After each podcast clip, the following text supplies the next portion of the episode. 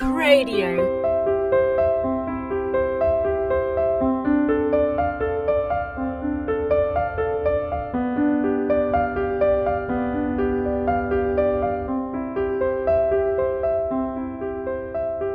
Hi, I'm Paul Ellard. Welcome to Our Queen, Our Mother, the Graces of the Blessed Virgin Mary. In our sessions, we will be exploring the topic of the Blessed Virgin Mary and why she is important to the Christian faith. With each talk, we will try and open up and explain in simple terms the Catholic Church's teaching on the Blessed Virgin Mary. So welcome to the program and let us begin with a prayer. In the name of the Father, and of the Son, and of the Holy Spirit. Amen. O loving God, we give you thanks and praise for all the graces and blessings that you never cease to pour on us. Countless graces and blessings that we forget to thank you for, Lord. And Lord, we thank you this day for the wonderful saints that you raise up in your church, that inspire us, that pray for us, that intercede for us that are a great example to us. And on this day, Lord, we thank you especially for St. Maximilian Kolbe, for his martyrdom, for his teaching on your Blessed Mother, for his example and way of life. And on this day, we ask you, St. Maximilian Kolbe, to intercede for us and to pray with us as we pray. Hail Mary, full of grace, the Lord is with you. Blessed are you among women and blessed is the fruit of your womb, Jesus. Holy Mary, Mother of God, pray for us sinners, now and at the hour of our death. Amen. Saint Maximilian Kolbe, pray for us. Blessed Pope John Paul II, pray for us. Mother of Mercy, pray for us. In the name of the Father, and of the Son, and of the Holy Spirit. Amen. So today we're going to look at the life of St. Maximilian Kolbe, another great Marian saint. And St. Maximilian Kolbe is great for a number of areas. First of all, he was a great theologian and he broke new ground in our understanding of who Mary is, and especially in relationship to the Holy Spirit. He also is a martyr, he died for the faith, and he was a very holy man. He founded a religious order. He would have been canonized a saint even without his martyrdom, but the martyrdom really just sealed it and really brought his life to the focus of the world. St. Maximilian Kolbe was born Raymond Kolbe in Poland in 1894. In 1910, he entered the conventual Franciscan order. He was sent to study in Rome, where he was ordained a priest in 1918. But before we get too far into his life, we want to first look at some of the contributions he made into our understanding of who Mary is. St. Maximilian Kolbe really focused on Mary in relationship to the Holy Spirit. And of course, we often use that term that the Holy Spirit is the spouse of Mary. St. Francis of Assisi was the first person to use that term in describing the relationship between our Blessed Mother and the Holy Spirit. And we use that term, of course, because the Holy Spirit overshadowed Mary and she became pregnant with baby Jesus. And being a Franciscan, St. Maximilian was very much into the simple life, poverty, and so he took an approach to poverty from appropriating nothing for themselves to include being appropriated by Mary Immaculate. In other words, as her property, to be used as she best sees fit, which amounts to nothing short of total consecration. So the complete surrender to the Immaculata in order to better win souls for Christ. And of course, remember JP2, John Paul II, with his slogan Totus Tuus, was the Pope who also very much lived this kind of spirituality. And he declared St. Maximilian Kolbe to be the apostle of the new Marian era. So we mentioned that St. Maximilian was a groundbreaking theologian because of his insights into the Immaculate Conception. And he anticipated the Marian theology of the Second Vatican Council and he further developed the Church's understanding of Mary as mediatrix of all graces and Mary as advocate for God's people. And the approach that St. Maximilian took was that he grounded his Marian studies with the question that St. Bernadette asked Our Lady at Lourdes Who are you? St. Bernadette asked Mary. And Mary's reply to St. Bernadette was, I am the Immaculate Conception. So let me just read you some of Maximilian's own words. You get an idea of his thinking, a little paragraph here. Who are you, O Immaculate Conception? At Lourdes, the Immaculata Virgin replied to Saint Bernadette, who asked her who she was by saying, I am the Immaculate Conception. By these luminous words, she tells us not only that she was immaculate in her conception, but beyond this, that she is the Immaculate Conception as such. Something white is one thing, the whiteness of a thing is something else. When God said to Moses, I am the one who is, God was telling him, What is proper to my essence is that I should always be, by my very nature, of myself, with no other principle of being. The Immaculate Virgin, of course, was created by God. She is a creature. She is a conception. Still, she is the Immaculate Conception. What depths of mystery lie hidden in those words? St. Maximilian goes on to say that in order to understand who Mary is and the special relationship that she has with the Holy Spirit, the Holy Spirit is not incarnate, so we have symbols of the Holy Spirit as dove, fire. Maximilian Kolbe said if we wanted to personalize it, and we wanted to say, well, what's the closest thing to the Holy Spirit? He said, it's Mary, because their union is so deep and so great. He says this This is how the Immaculata is able to live and to act in consecrated souls and through them. For just as the Immaculata herself belongs to Jesus and to God, so too every soul through her and in her will belong to Jesus and to God in a much more perfect way than would have been possible without her. Such souls will come to love the Sacred Heart of Jesus much better than had they ever done up till now. Like Mary herself, they will come to penetrate into the very depths of love to understand the cross, the Eucharist, much better than before. Through her, divine love will set the world on fire and will consume it. Then will the assumption of souls in love take place. Oh, when will the divinization of the world in her and through her come about? The Holy Spirit acts solely through the Immaculate. Consequently, she is the mediatrix of all the graces of the Holy Spirit. So I just wanted to give you a taste of some of the, the Marian theology there. It's quite deep and we could spend a lot of time really unpacking it, but I just wanted to give you a little flavour of what he's all about in terms of understanding who Mary is. But the main point I wanted to share with you today was actually the life of St. Maximilian Kolbe because it really is quite an amazing life and a great witness. And after all, we can have all the Marian devotion in the world, but if it doesn't produce the fruits, if it doesn't verify and live up to the fact that we live a more Christ like life, well, then something else is missing. St. Maximilian, remember we said he was born Raymond Kolbe.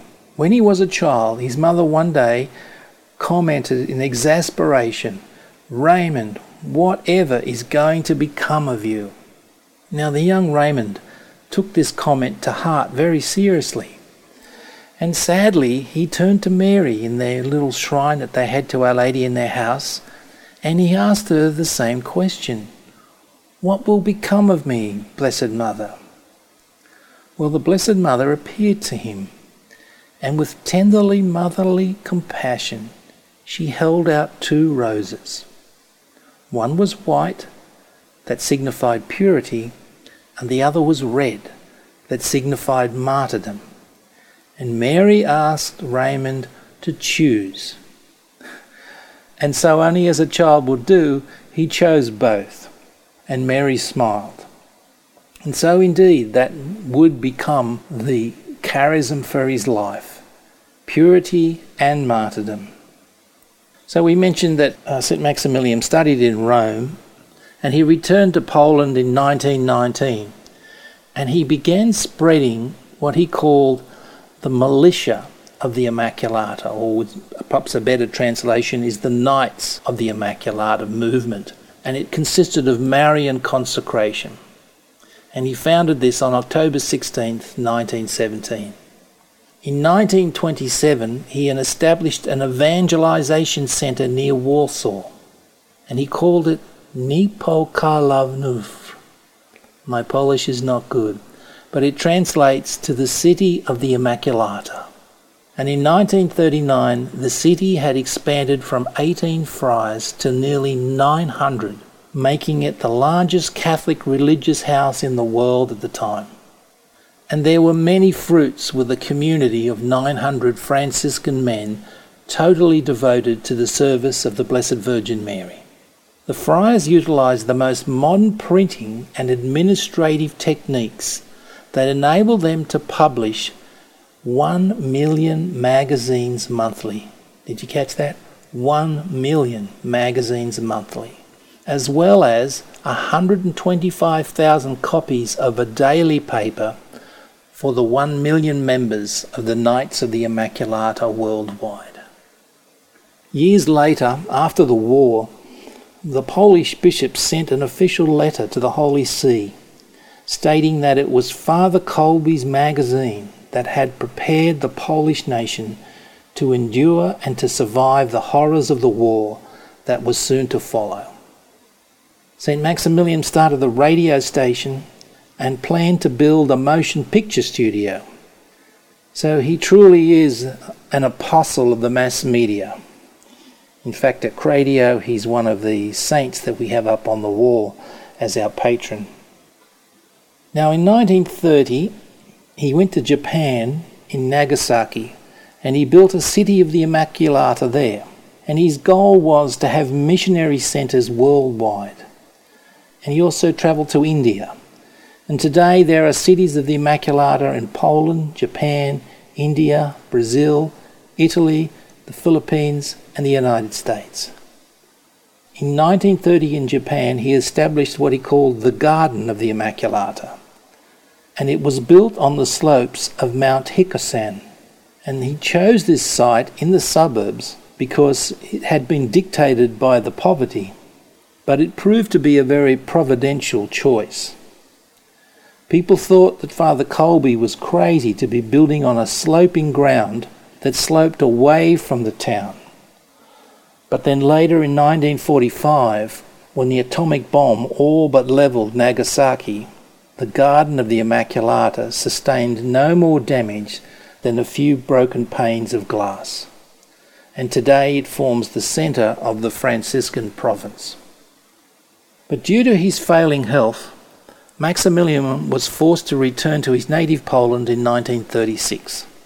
However, when he got back, his heart had sank because the Gestapo had confiscated all the organization's possessions and turned his beloved city of the Immaculata into a dreaded concentration camp.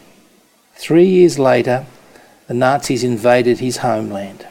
And during the war, the friars turned to caring for about 5,000 Jewish refugees, as well as providing a repair shop for the farming machinery of the local area.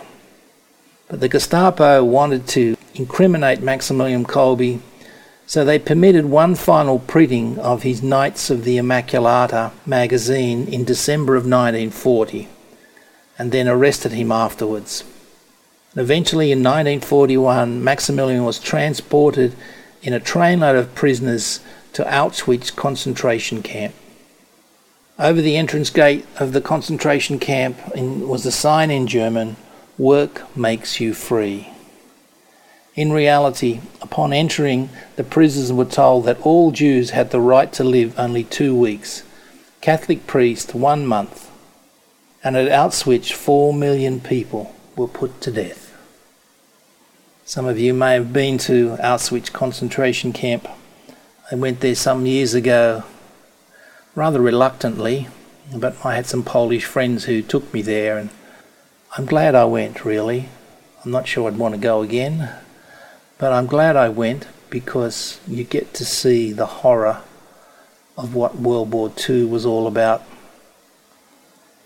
And you walk away from there just asking the question how can this happen?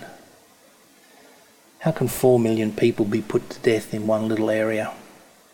Really, the only answer is to quote a famous Russian philosopher who once said, Without God, anything goes. And that's true. Once you take God out of the equation, it's really survival of the fittest. And that leads to dictatorship and tyranny, and ultimately to situations like this. But for Maximilian Kolbe, Auschwitz became a place of ministry. St. Maximilian, by divine providence, was placed at the very centre of the ideology and spiritual conflict of the century and was destined by God to be the sign of contradiction to a nation given over to diabolical hatred of God and his people. So Maximilian, in response to the vicious hatred and brutality of the prison guards, was ever obedient, meek, and forgiving. He gave counsel to all his fellow prisoners, encouraging them to trust in the Immaculata, to forgive their enemies, to pray for their enemies and love them. He was noted for his generosity in surrendering his food, despite the fact of the ravages of starvation that he suffered, and he was always going to the end of the line of the infirmary, despite having acute tuberculosis. Then in 1949, on August 3rd, one night a prisoner successfully escaped from Auschwitz and that night the order was given not to distribute the meagre ration to Block 14, where Father Maximilian was. And all the prisoners were filled with terror with the anticipation of what would happen. They were left standing in the sun until 3 p.m. Then that evening they were lined up, ten rows of six each, and the commandant ordered the death by starvation for 10 men chosen at random from the same section. And one of the condemned men, Francis Gajowniczek, shouted out lamenting that he would never see his wife and children again. Father Maximilian stepped forward and in his place offered to exchange his life for this man. So amazingly, the commandant agreed. So the reason that Maximilian offered his life in exchange for Francis Gajowniczek was not only to save Francis, but really a more important mission that he had. And he wanted to be with the other nine who were condemned to death. He wanted to be with them. And as a Catholic priest, he wanted to pastor them and be with them and help them. And so, amazingly, he led them in prayers and hymns and was with them and comforted them one by one as each of them died of starvation in this concrete underground bunker. From the moment the door slammed shut on the condemned men, Father Maximilian took charge of them, not only those but also the others who were dying of hunger in nearby cells. And they used to say that the cries of these men as they starved to death used to send shudders through the camp. Well, you can imagine when the other prisoners heard them singing from these cells. Even the SS guards themselves said, We had never saw anything like it before. Father Maximilian wanted each of those nine to die with dignity and to die in peace with Christ, and obviously to look after the salvation of their souls. He demonstrated his love for Christ with his own life and death. The ultimate test for any follower of Christ can be applied devoutly and ultimately to Christ's words from John's Gospel. Greater love has no man than this, than to lay down his life for his friends. And amazingly, Father Kolbe, who was very ill to begin with, was the last to die. Providence had it that he was the last to die. And so the Nazis wanted to hasten his death and gave him an injection of carbolic acid. They say as the soldier went to give him this injection, he looked up at him and smiled and offered up his arm. So St. Maximilian then died on the 14th of August 1941. It was the vigil of the Feast of the Assumption. And Pope Paul VI beatified St. Maximilian Kolbe in 1973. And John Paul II canonized him in 1982 as a martyr of charity. And guess who was there for both the beatification and canonization was the very man whose life he exchanged, Francis Gajowniczek. Must have been amazing for him to be there and witness that. Francis said for many years he felt guilty that this man gave his life. But then later, as he came to understand more about who um, St. Maximilian was, he had peace with it so, anyway, the heroism of Father Maximilian went echoing throughout Auschwitz and beyond. In that desert of hatred, he had won by using love. And after the war, newspapers all over the world began carrying articles about this saint for our times, or saint of progress, or giant of holiness, they used to refer to him. Now, it was interesting what happened with the canonization of St. Maximilian Kolbe. John Paul II set up an advisory panel to investigate if Maximilian Kolbe could be declared a martyr of the church. Anyway, amazingly, they came back and they said, well, technically, no, he's not a martyr of the church. A martyr of the church is someone who dies for the faith doesn't necessarily volunteer and step forward and exchange his life for someone else's. John Paul, being the man that he is, came the day for his canonization, and they weren't quite sure what he was going to do, but he got up and he declared him, he said, By the authority of this office, I declare him a saint and a martyr of the church. Three months later, John Paul issued an apostolic constitution that radically revised the process by which the church recognizes saints and martyrs to make sure that someone like Kolbe is included in that process. So, St. Maximilian Kolbe, he's the patron saint of journalists, families, prisoners, the pro life movement, and the chemically addicted.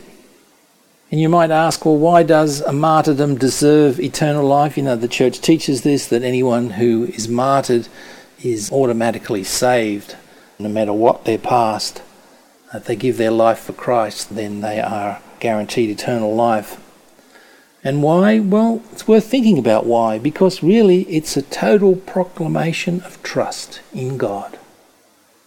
And if we look at the whole message of divine mercy, how beautifully that interlocks with that. Jesus, I trust in you to the point that I'll lay down my life for you. Giving up his life for a total stranger for St. Maximilian was not a sudden, irrational impulse done on the spur of the moment.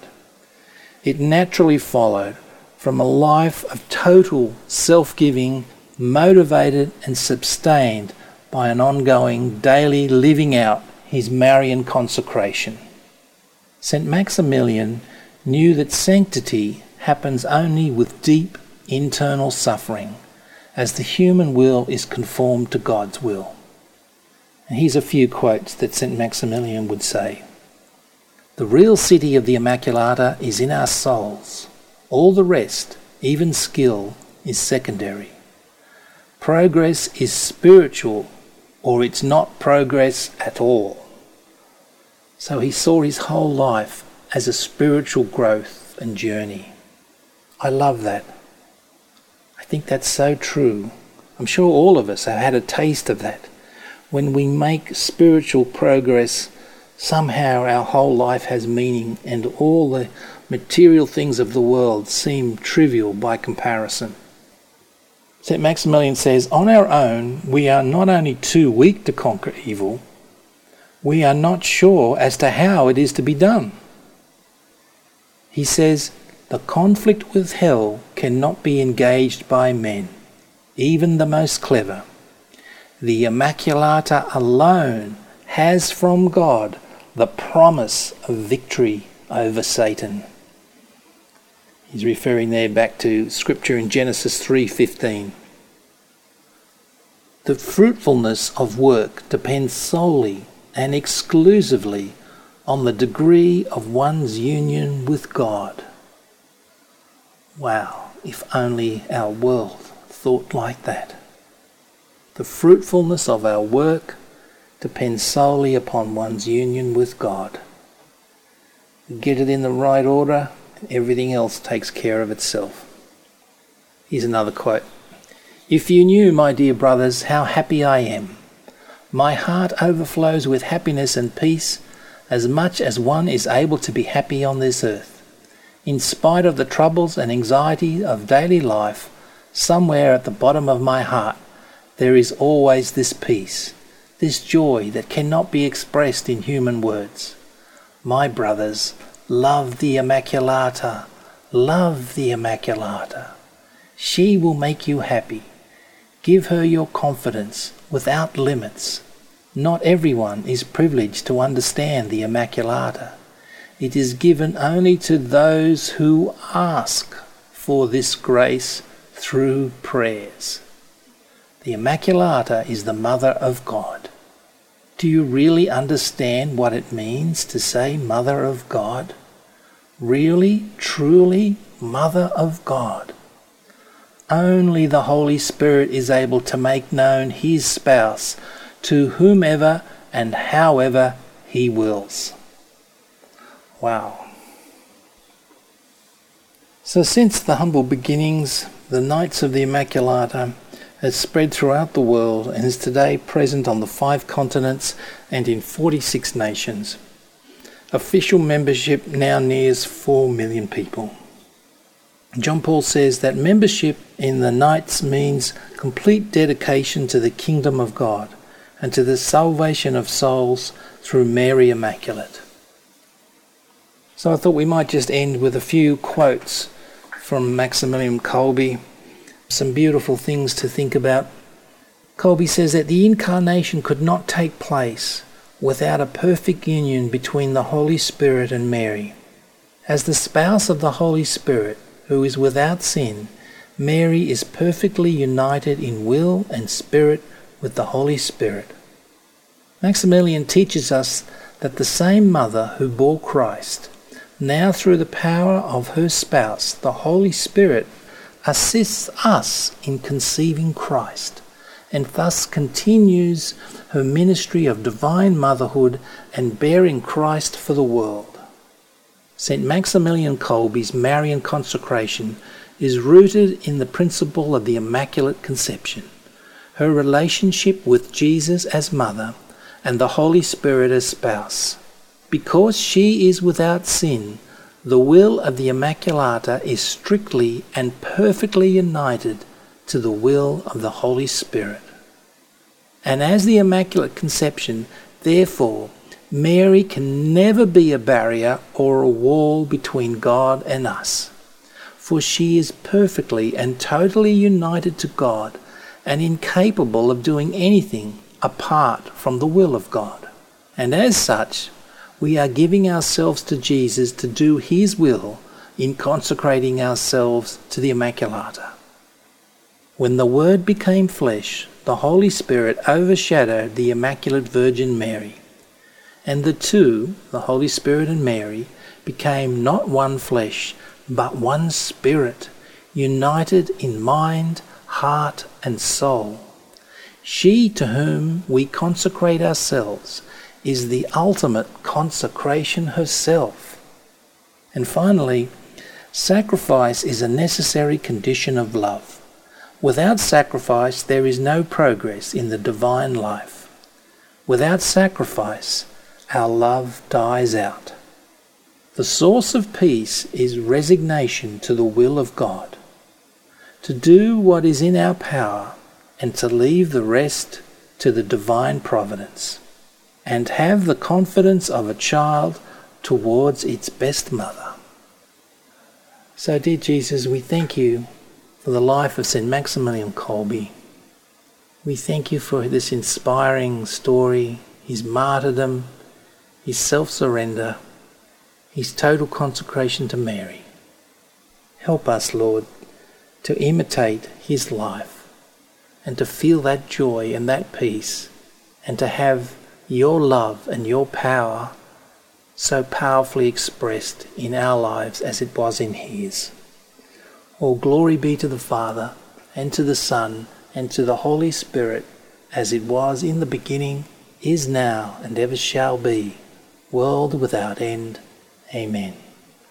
In the name of the Father, and of the Son, and of the Holy Spirit.